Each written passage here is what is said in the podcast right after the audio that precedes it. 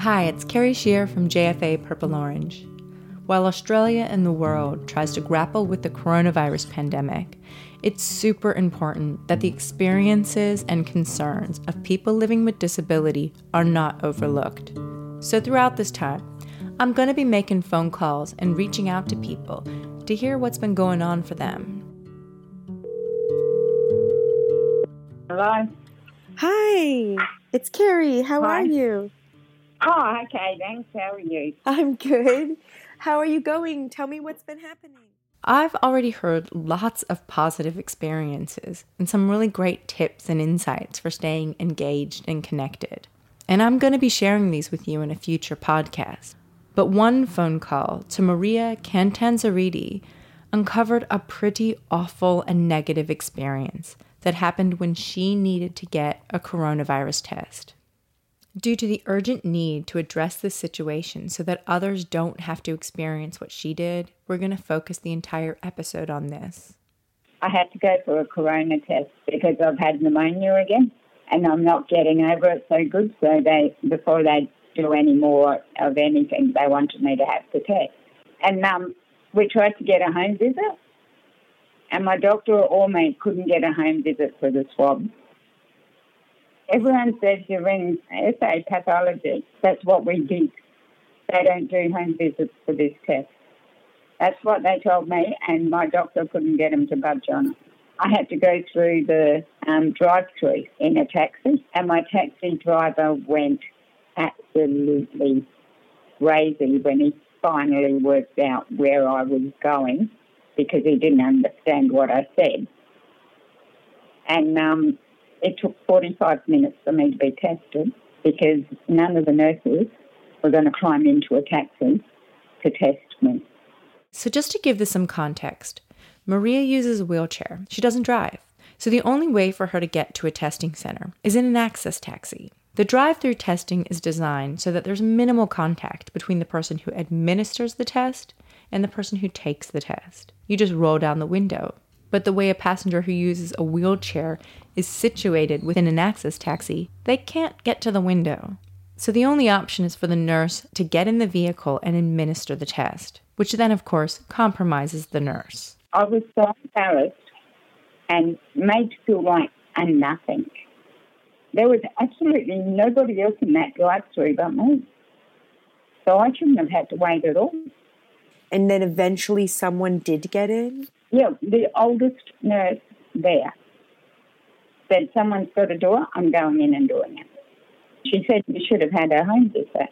And I said, Well, it wasn't that we didn't try, but nobody could tell us how to get one. And SA pathology would not come out. She just couldn't believe it.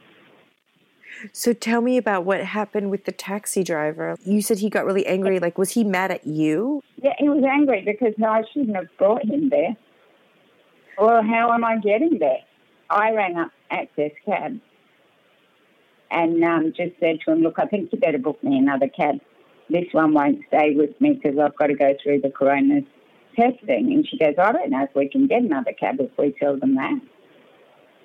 And in the meantime, he's rung up his the radio person and he's telling him that he shouldn't be there because it's the corona testing line.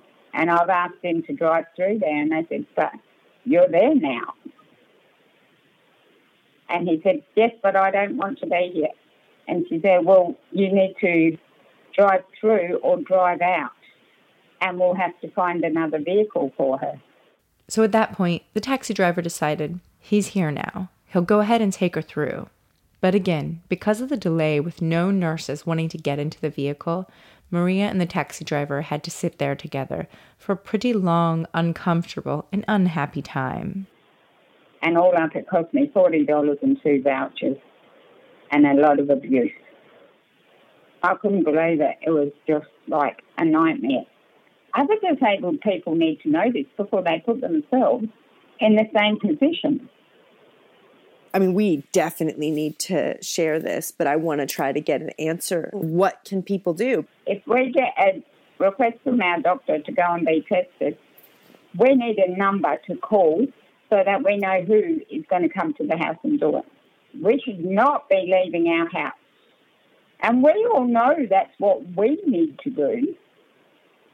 But without the outside world's help, how do we do that? Kerry, how are you going? I'm good. How are you going? Hello. Hi, can you hear me? Okay. So next I reached out to Stephen Galpin. He's the Access Cabs coordinator for suburban taxis. I sent him the recording of my phone call with Maria as I wanted to get his take on her taxi experience. He did say he felt for Maria and he could understand her feelings, but that he wasn't able to speak on behalf of the driver. He said the driver obviously reacted as an individual to what for him was a very stressful situation. So then I just wanted to get some clarity. Are people allowed to book a taxi to a coronavirus test?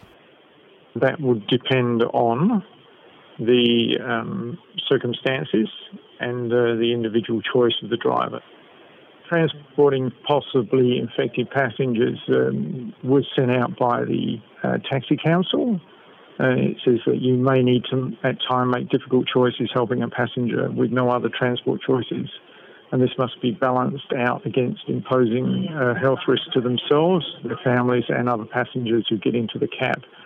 So um, they go on to say that you may be aware of the example of a driver who was telephoned with the news that a passenger he had taken through the drive-through testing centre had tested positive. He followed the instructions that was given to self-quarantine, losing two weeks' income because of the service that he had provided to the member of the public. And therefore, obviously, it would be very useful if the health department protocol was in place to ensure the safety of drivers and passengers in these circumstances.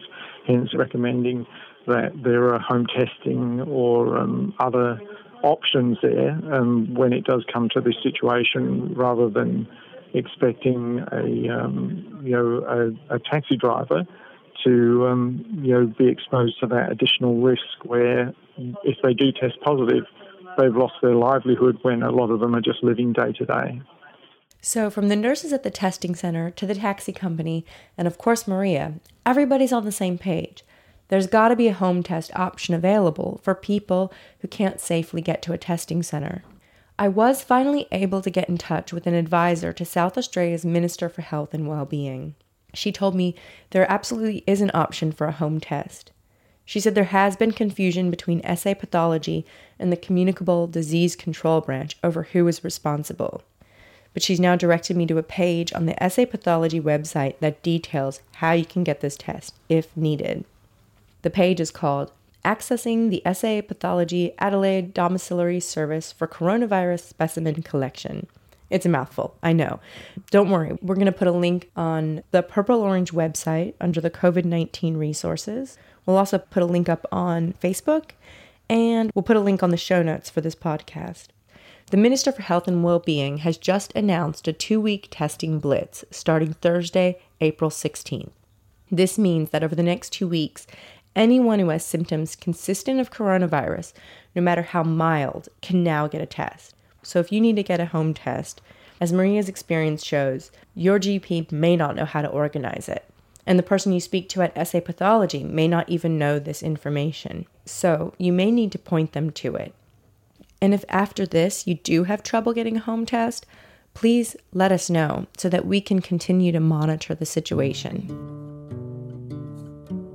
Maria's story just illustrates how important it is that we hear from you what's going on. So I'd like to thank Maria for sharing her story. And one huge positive to come out of it is that hopefully others don't have to go through what she did. A second positive is that Maria's realized she's got a lot of great people in her life. Uh, when all this happened, everyone was saying, We support you, Maria. And we we know you're doing the best, and all the encouragement.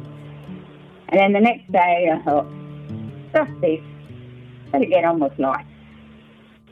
Can't let these people just put you down. I'm lucky I've got some good friends. By the way, Maria's test for COVID 19 did come back negative. If you have an experience that you want to share or tips and strategies for staying engaged and connected during the time of coronavirus, please get in touch with Purple Orange on 08 8373 8388. You can also email me at careys at purpleorange.org.au.